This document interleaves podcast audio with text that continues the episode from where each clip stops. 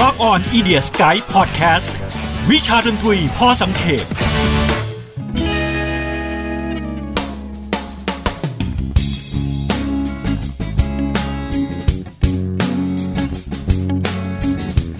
ในช่วงทศวรรษ 80 ขณะที่ธุรกิจเพลงเฟื่องฟูถึงขีดสุด สื่อต่างๆ ไม่ว่าจะเป็นวิทยุ หรือว่า MTV ก็พร้อมที่จะสนับสนุนเพลงพ็อป เพลงแกลมเมทัลที่มีสีสันตื่นตาตื่นใจทั้งดนตรีและภาพลักษณ์ แต่ในอีกด้านหนึ่งมีกลุ่มคนที่เล่นดนตรีเมทัลอีกแบบ โดยปราศจากการช่วยเหลือของสื่อชั้นนำในยุคนั้น แต่พวกเขาก็กลับสามารถสร้างตำนานที่ยิ่งใหญ่คู่ขนานไปกับดนตรีกระแสหลักได้อย่างสูสี สวัสดีครับ ผมบอมสุวาทิน หรือดีเจบอมจาก Rock On Radio ขอต้อนรับทุกท่านเข้าสู่รายการ Rock On Idiot Sky วิชาดนตรีพอสังเขตพจนานุกรมดนตรีสำหรับคอเพลงทั้งหน้าใหม่และหน้าเก่า วันนี้เราจะพาคุณผู้ฟังไปรู้จักกับดนตรีที่เรียกว่า thrash metal นะครับ แน่นอนนอกจากมันเป็นดนตรีสายหลักสายหนักแล้วนะครับ มันก็ยังเป็นสายหนักที่ส่งมรดกตกทอดไปสู่ดนตรีเมทัลแขนงต่างๆ มาจนถึงทุกวันนี้นะครับ thrash metal เป็น ดนตรีแนวย่อยของ Heavy Metal ที่พูดง่ายๆว่าเล่นหนักหน่วงกว่านะครับ แล้วก็น่าจะเป็นต้นทางของดนตรีในสาย Extreme Metal หลายๆ แขนงในเวลาต่อมา ไม่ว่าจะเป็น Death Metal หรือว่า Black Metal นะครับ ลักษณะเด่นของมันอย่างแรกก็คือ speed อันรวดเร็วของดนตรีนะครับ อีกอย่างหนึ่งก็คือทางคอร์ดที่ค่อนข้างหม่นแล้วก็ดุดันส่วนทางด้านเนื้อร้องก็จะเน้นพูดไปทางเรื่องบริบทของสงคราม สังคมการเมืองนะครับ อาจจะมีความคล้ายคลึงกับ ทางฝั่ง hardcore ในจุดนี้นะครับดนตรี thrash เนี่ย ได้รับอิทธิพลหลักๆ มาจาก Heavy Metal อย่าง Black Sabbath แล้วก็ New Wave of British Heavy Metal ซึ่งเป็น movement จากทางฝั่งอังกฤษนะครับ ไม่ว่าจะเป็น Iron Maiden Judas Priest Motorhead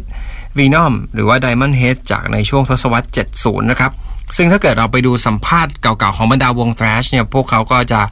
พูดถึงวงเหล่านี้แล้วก็เทิดทูนมากๆนะครับ อีกอิทธิพลหนึ่งก็คือดนตรีในสาย punk hardcore นะครับ ที่นำมาผสมผสานจนกลายเป็น thrash ในเวลาต่อมาครับ อีกเรื่องที่น่าสนใจคือ thrash เนี่ยไม่ได้วิวัฒนาการเป็นเส้นตรง ไม่ได้มีทางสายหลัก เส้นใดเส้นหนึ่งแล้วก็วิวัฒนาการออกไปนะครับ thrash metal เนี่ย ในแต่ละภูมิภาคจะมีซาวแตกต่างกันไป เพราะว่าพวกเขาได้รับอิทธิพลที่แตกต่างกันนะครับ อย่างเช่นทางฝั่ง Bay Area อย่างที่บอกได้รับอิทธิพลจากทางฝั่ง New Wave of British Heavy Metal นะครับ แล้วก็จะได้รับอิทธิพลจากแคลิฟอร์เนียพัง ส่วนทางฝั่ง East Coast ก็ได้รับอิทธิพลจากทางสายนิวยอร์ก hardcore นะครับ ฝั่งยุโรปเนี่ยจะได้รับอิทธิพลจากดนตรีแบบที่เป็น old school heavy metal หน่อยนะครับ เรามาดูยุคแรกของ thrash กันนะครับ หลายคนรวมรวมถึงตัวผมเองด้วยเนี่ยเคยเข้าใจว่ามันเกิดขึ้นแถบแคลิฟอร์เนีย Bay Area อะไรแถบๆนั้นนะครับ แต่ว่าจริงๆแล้ว thrash metal เกิดขึ้นค่อนข้างจะพร้อมๆ กันจากหลายมุมโลกนะฮะ ทางด้าน West Coast เนี่ยมีวงดนตรีอย่าง Metal Church นะครับ East Coast หรือทางฝั่ง New Jersey เนี่ยมีวงอย่าง Overkill นะครับ แล้วก็ Exciter จากแคนาดา Tormentor ซึ่ง จากเยอรมันนะฮะซึ่งต่อมาเราจะรู้จักพวกเขาในนาม Kreator นะครับ วงเหล่านี้เนี่ยคือเริ่มต้นทำเพลงพร้อมๆกันเลยในช่วงต้นยุค 80 ในแบบของตัวเองนะครับ และในยุคนี้นี่เองก็ส่งอิทธิพลให้กับบรรดา นักดนตรีที่จะกลายเป็นวง thrash ในเวลาต่อมานะครับ หนึ่งในนั้นคือวงดนตรีที่ชื่อว่า Leather Charm นะครับ พวกเขาทำเพลงอย่างน่าสนใจเลยทีเดียวนะฮะ มีเพลงหนึ่งที่ชื่อว่า Hit the Lights แต่ว่ายังไปไม่ถึงไหนนะครับ ก็แตกวงกันไปซะก่อน แต่ว่านักแต่งเพลงหลักของวงที่ชื่อว่า James Hetfield นะครับเขาเป็นทั้งนักร้องนำแล้วก็มือกีตาร์เนี่ย ก็ตัดสินใจทำวงดนตรีใหม่ ได้ไปพบกับมือกลองที่ชื่อว่าลาสูริชนะครับ คนนี้เป็นอดีตนักเทนนิสเยาวชนมาจากเดนมาร์กนะครับ ซึ่งแน่นอนเขามาจากยุโรปก็จะฟังเพลงเมทัลทางฝั่งยุโรปมาค่อนข้างมากนะครับ พวกเขารวมตัวกันในนามวงดนตรีที่ชื่อว่า Metallica ซึ่งในต่อเวลาต่อมาพวกเขาก็คือหนึ่งใน Big Four นะครับ ช่วงแรก Metallica อยู่ใน LA นะครับ ซึ่งที่นั่นไม่ค่อยให้การต้อนรับวงดนตรีในแนวนี้สักเท่าไหร่นะครับ พวกเขาอาจจะฟังดูเป็น metal เกินไปเวลาไปเล่นใน scene ของพวก hardcore หรือพังนะครับ แล้วก็อาจจะดูหนักแล้วก็เถื่อนไปสักหน่อยสำหรับ scene ทางฝั่ง Sunset Strip ที่ต้อนรับแต่พวก hair band นะครับ พวกเขาก็เลยตัดสินใจย้ายไปอยู่ San Francisco Bay Area นะครับซึ่งแถบนั้นดูจะต้อนรับพวกเขามากกว่านะครับ ซึ่งในตอนนั้นเนี่ยเป็นศูนย์รวมของบรรดาวงดนตรี สายหนักกระโหลกจากทั่วประเทศนะครับ ไม่ว่าจะเป็น Exodus Death Angel Dark Angel วงเหล่านี้เนี่ยมีส่วนผลักดันให้เกิด scene ดนตรี metal ที่เป็น underground แถบ Bay Area อย่างคึกคักนะครับในช่วงนั้นสมาชิกของ Metallica อาจจะยังไม่ค่อยนิ่งสักเท่าไหร่นะครับ พอย้ายมา Bay Area มือเบสคนแรกออกไปถูกแทนที่ด้วย Cliff Burton ต่อมาพวกเขาได้ไล่มือกีตาร์ที่มีพฤติกรรมเมาจนเสียงานเสียการอย่าง Dave Mustaine ออกไปนะครับ มือกีตาร์คนนี้เนี่ยก็ถูกไล่กลับ LA ไป เขาก็เลยกลับไปตั้งวงดนตรีที่ชื่อว่า Megadeth ซึ่งก็ ขึ้นมาเป็นวง Big Four ในเวลาต่อมานะครับตำแหน่งมือกีตาร์ของ Metallica ถูกแทนที่ด้วยมือกีตาร์จากวง Exodus อย่าง Kirk Hammett นะครับพวกเขาในที่สุดก็ถูกทาบทามโดยค่ายเพลงอย่าง Metal Blade เข้าค่ายนะฮะ ซึ่ง Metal Blade นี้ก็เป็นอีกส่วนสำคัญที่ผลักดัน Thrash Metal นะครับ พวกเขาคอยหาบรรดาวง Metal เจ๋งๆ ขึ้นมาปั้นนะครับ รวมถึงช่วยผลักดันไม่ว่าจะเป็นการออกอัลบั้ม compilation อย่าง Metal Massacre นะครับ ซึ่งมีวงตัวอย่าง Overkill Metal Church Metallica Slayer Hellhammer Voivod นะครับ และตอนที่ Metallica ออกคอมเพลชันชุดนี้ก็ได้หยิบเพลง Hit the Lights จากวงเก่ามาบรรจุด้วยนะครับ อะไหนๆพูดถึงชื่ออีกวงหนึ่งแวบๆไปแล้วนะครับ อีกหนึ่งในวง Big Four ก็คือ Slayer พวกเขามาจาก Huntington Park ในแคลิฟอร์เนียอยู่ทางตอนใต้ของ LA นะครับ เริ่มต้นจากการเป็นวง cover เล่นเพลงของ Iron Maiden Black Sabbath Judas Priest Venom อะไรพวกนี้นะครับ แล้วก็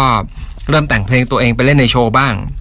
ในที่สุดพวกเขาก็ไปเตะตาเจ้าของค่าย Metal Blade เช่นกัน แล้วก็ถูกชักชวนเข้ามาเซ็นสัญญานะครับ ส่วนทั้งฝั่งนิวยอร์กบ้างนะครับ Anthrax ที่นำโดยสกอตเอียนก็เดินตามรอยรุ่นพี่ทางฝั่ง East Coast อย่าง Overkill นะครับ ก็ตั้งวงดนตรีของเขาขึ้นมา ทางฝั่งยุโรป ก็หลังจากที่มีวง Tormentor นะครับ หรือ AKA Kreator นะครับ ก็มีวงที่เดินตามรอย Tormentor เหมือนกันก็คือ Sodom แล้วก็ Destruction ในเวลาต่อมานะครับ ทั้งฝั่งแคนาดาหลังจากที่เกิดวง Exciter ขึ้นมาแล้ว ก็มีวงอย่าง Annihilator นะครับ Razor รวมถึง Voivod เกิดขึ้นมาเช่นเดียวกัน ในช่วงนี้นะฮะหลังจากเกิดวง thrash metal ขึ้นมามากมายแล้ว หลายๆ วงก็เริ่มขยับมาออกอัลบั้มเต็มนะครับ ในปี 1983 Metallica ออกอัลบั้มแรกที่ชื่อว่า Kill Em All พวกเขาถูกสื่อยกให้เป็นวงดนตรีที่เล่นเร็วที่สุดในช่วงเวลานั้นทันที ย้ำนะครับ ในช่วง 1983 QM นี่คือเร็วมากแล้วนะฮะ อย่าไปเทียบกับพวกไกรคอในยุคนี้นะฮะ ส่วน Slayer ก็ได้ออกอัลบั้มเปิดตัวอย่าง Show No Mercy ในปีเดียวกันนะครับ ในปี 1984 เนี่ย Metallica ก็ยังออกอัลบั้มอย่างต่อเนื่องชุด 2 ก็ชื่อว่า Ride the Lightning นะครับ อีกด้านหนึ่ง Anthrax นะครับ หลังจากที่สั่งสมประสบการณ์มาพอสมควรแล้วในที่สุดพวกเขาก็ได้ออกอัลบั้มชุดแรกกับ Megaforce ชื่อชื่ออัลบั้มว่า Fistful of Metal นะครับ ความสำคัญคือเพลงในอัลบั้มนี้เนี่ยมีอยู่เพลงนึงที่ชื่อว่า Metal Thrashing Mad นะครับซึ่งเชื่อกันว่าเพลงนี้เนี่ยแหละ ที่ทำให้นักวิจารณ์จากเคแรงเรียกชื่อวงดนตรีแนวนี้ว่า Thrash Metal เป็นครั้งแรกตามชื่อเพลงของ Anthrax นั่นเอง ส่วน Overkill และ Slayer ก็ยังไปได้ดีนะฮะ ออกผลงานอย่างต่อเนื่อง ช่วงนี้เนี่ยบรรดาวง Thrash มีพัฒนาการทางดนตรีชัดเจนนะครับ พวกเขาเริ่มเริ่มต้นเล่นหนักหน่วงขึ้น แล้วก็ มีความแตกต่างจาก speed metal ชัดเจนแล้วนะครับ โดยเฉพาะเรื่องของซาวแล้วก็ทางคอร์ดที่ดุดันกว่านะครับวงดนตรีพวกนี้เนี่ยพอเริ่มเล่นหนักมากขึ้นก็เหมือนกับ ไปขยายเพดานให้กับบรรดาวงดนตรีใหม่ๆเนี่ยกล้าทำเพลงที่เรียกว่าหนักหน่วงขึ้นไปอีกอย่างชัดเจนนะครับ ในปี 1985 ในที่สุด Tormentor ก็เปลี่ยนชื่อวงเป็น Creator แล้วก็ออกอัลบั้มเปิดตัวที่ชื่อว่า Endless Pain นะครับ ทั้งฝั่งบราซิลไม่น้อยหน้าครับ เกิดวงดนตรีใหม่ๆ มากมาย วงที่น่าจะเป็นที่รู้จักก็คือ Sepultura ก็ได้ถือกำเนิดขึ้นในช่วงเวลานี้นะครับ ส่วน Megadeth ของ Dave Mustaine ซึ่งตอนนี้กลายเป็นคู่รักคู่แค้น คู่กัดของ Metallica ก็ได้ออกอัลบั้มแรกที่ชื่อว่า Killing is my business and business is good นะครับ ในปี 1985 นี้เนี่ย Anthrax ออกอัลบั้มที่ถือว่าสำคัญนะครับ อัลบั้มก็คือ Spreading the Disease ประสบความสำเร็จอย่างมาก เชื่อว่าน่าจะเป็นจากการได้สมาชิกคนสำคัญอย่างโจอี้เบลาดอน่าที่เป็นนักร้องนำแล้วก็มือเบสอย่าง Frank Bello นะฮะ lineup นี้ถือเป็น lineup คลาสสิกของวงนะครับ ถึงแม้ตอนหลังพวกเขาจะเปลี่ยนสมาชิกกลับไปกลับมาเข้าเข้าออกออกแต่ว่าคนก็จะยกให้ lineup นี้เป็น lineup ในฝันนะครับ ยังไงก็ตามอัลบั้ม Spreading the Disease นะครับทำให้พวกเขาถูกยกขึ้นไปเป็นวงแถวหน้าร่วมกับเมทัลิก้าทันทีนะฮะในช่วงปี 1986 นะครับ เข้าสู่ช่วงกลางทศวรรษ 80 แล้ว วง thrash เริ่มส่งสัญญาณให้เห็นว่าพวกเขากำลังประสบความสำเร็จในวงกว้างมากขึ้นนะครับ Metallica ออกอัลบั้มที่ชื่อว่า Master of Puppets นะครับ เป็นอัลบั้ม thrash อัลบั้มชุดแรกที่ขายได้ในระดับ Platinum Sale โดยที่ไม่ได้พึ่งพาสื่อกระแสหลักนะฮะวิทยุไม่ได้เปิดเพลงพวกเขา MTV ไม่ได้สนับสนุนพวกเขา แต่ท้ายที่สุดมันสามารถทำยอดขายไปไกลถึง6 Platinum เลยทีเดียว แต่ว่าพวกเขาก็ต้องสูญเสียมือเบสของพวกเขาอย่างคลิฟเบอร์ตันไปในอุบัติเหตุระหว่างที่ทัวร์คอนเสิร์ตอยู่ทางแถบยุโรปนะครับ วง Creator ก็ออกอัลบั้มที่ชื่อว่า Pleasure to Kill ในช่วงนี้นะฮะ ซึ่งเชื่อกันว่าอัลบั้มชุดนี้ของ Creator เนี่ย ได้ส่งอิทธิพลไปสู่ดนตรี Death Metal ในเวลาต่อมาด้วยนะครับเมกาเดสก็ประสบความสำเร็จทางด้านยอดขายเช่นเดียวกันกับ Metallica นะฮะ เรียกได้ว่าไม่ยอมกันเลย แต่ในบรรดาวง thrash ในยุคนั้นน่ะที่เชื่อว่าโหดที่สุดก็น่าจะเป็นวงอย่าง Slayer นะครับอัลบั้มที่ชื่อว่า Rain in Blood ก็เป็นอัลบั้มที่ถือว่าเป็นแรงบันดาลใจสำคัญของวงดนตรีในแนว Death Metal ในเวลาต่อมาอีกด้วยนะครับ เพราะฉะนั้นในช่วงกลางยุค 80 ผมจะอธิบายคร่าวๆได้ว่า 1. thrash เนี่ยเริ่มโตมากขึ้น 2. คือมันเริ่มต่อยอดไปสู่แนวอื่นที่หนักขึ้นด้วยนะครับ มาถึงช่วงปลาย 80 กันบ้างนะฮะดนตรี thrash เริ่มมีความเปลี่ยนแปลงครับก็ Anthrax หลังจากที่เริ่มจะเบื่อความจำเจในการควบตะลุยเพียงอย่างเดียวนะฮะ พวกเขาก็เริ่มทำเพลงที่มีจังหวะหลากหลายมากขึ้น แล้วก็เน้นเมรี่มากขึ้นในอัลบั้ม Among the Living นะครับ เช่นเดียวกันกับ Death Angel Annihilator Stardust พวกนี้เริ่มใส่สีสันใหม่ๆเข้ามา คือ Anthrax เนี่ยเป็นวงน่าจะเป็นวงแรก ๆ เลยที่กล้าผสมภาษาอะไรแปลก ๆ เข้าไปนะฮะผสมยันเพลงท่อนแรปอะไรแบบนี้เป็นวงแรก ๆ เลย ตอนนั้นยังไม่มี nu metal เลยนะครับ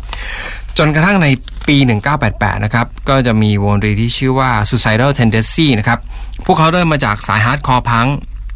ก็มาออกอัลบั้มกับค่าย major เป็นครั้งแรก ถือว่าเป็นวงแรก ๆ ที่มีภาพลักษณ์แบบ crossover thrash นะครับ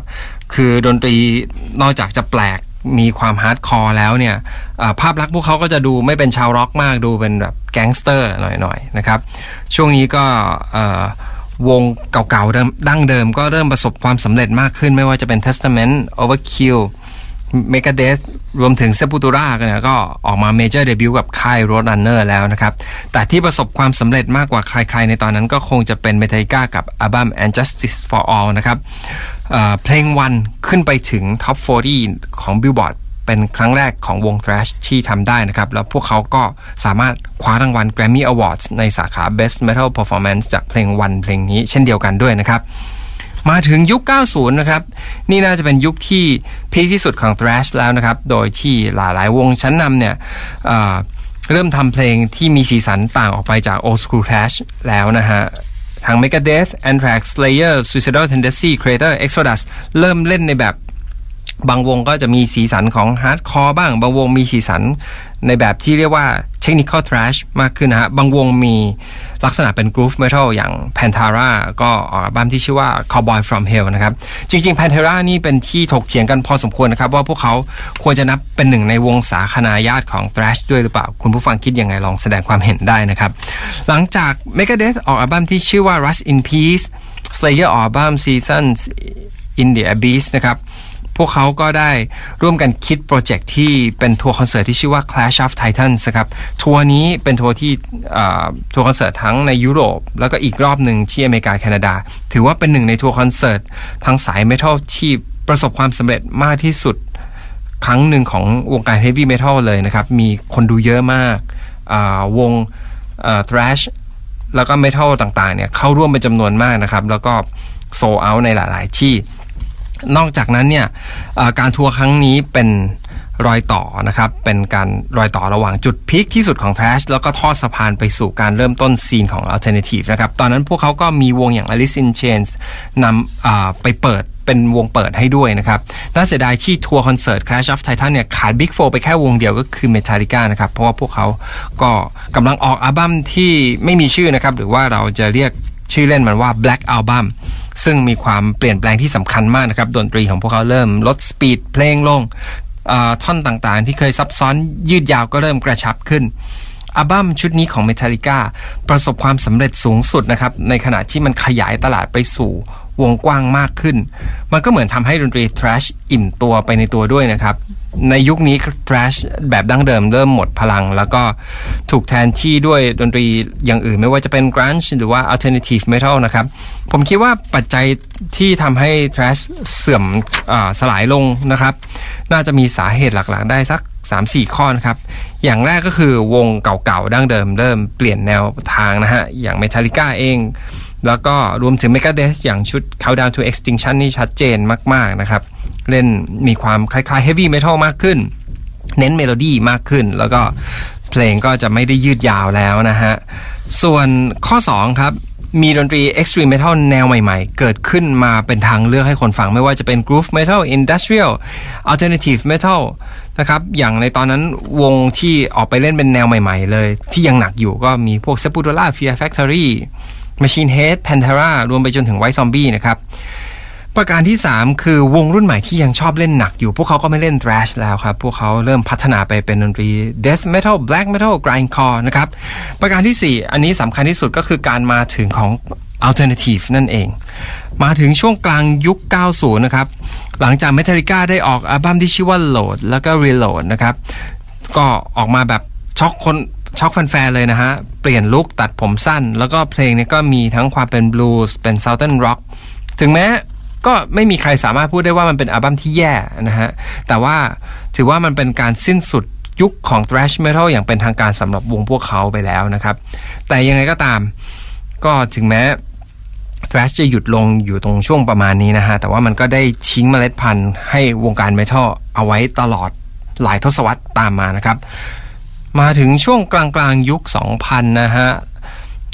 หลายๆ วงเก่าๆ เริ่มกลับมาเล่น thrash metal แบบ old school กันอีกครั้งหนึ่งนะฮะ เราได้เห็น Metallica Sodom Megadeth Slayer Creator Exodus Overkill อะไรพวกนี้กลับมาปล่อยเพลงใหม่ๆ แต่เล่นใน Green Eye แบบ thrash ที่มันหนักหน่วงมากขึ้นนะฮะ ส่วนหนึ่งอาจจะเป็นเพราะว่าในช่วงกลางๆ ยุค 2000 เนี่ย ดนตรี metal สมัยใหม่ไม่ว่าจะเป็นพวก metal core อะไรพวกนี้กลับมาบูมนะฮะ เลยอาจจะทำให้คน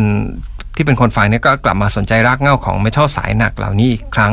จนกระทั่งไปในช่วงปี 2010 เนี่ยเกิดทัวร์ที่ชื่อว่า Big Four นะครับ คราวนี้ Big Four อย่าง Metallica Megadeth Anthrax แล้วก็ Slayer เนี่ยมารวมตัวกันครบสักทีนะฮะ เรียกได้ว่าทำเอาสาวกฟินกันทั่วหน้าเลยนะครับ และนี่ก็น่าจะเป็นภาพรวมของรี thrash metal นะครับ คุณผู้ฟังนะครับ คิดเห็นยังไงกับ thrash metal มีวงไหนเป็นวงโปรดของคุณ มีวงไหนที่ผมควรจะกล่าวถึงแต่ตกหล่นไปหรือเปล่า คือต้องมีแน่ๆนะฮะ และคิดว่า thrash metal ส่งผลที่สำคัญต่อ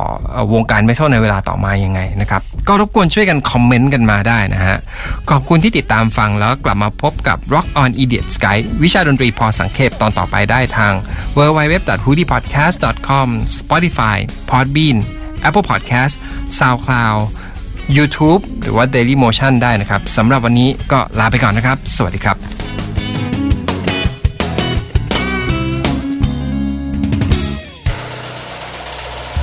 h o ดี้พอดแคสต์ฮูดีพอดแคสต์เรื่องที่คุณฟังแล้วต้องร้องว่าหูดี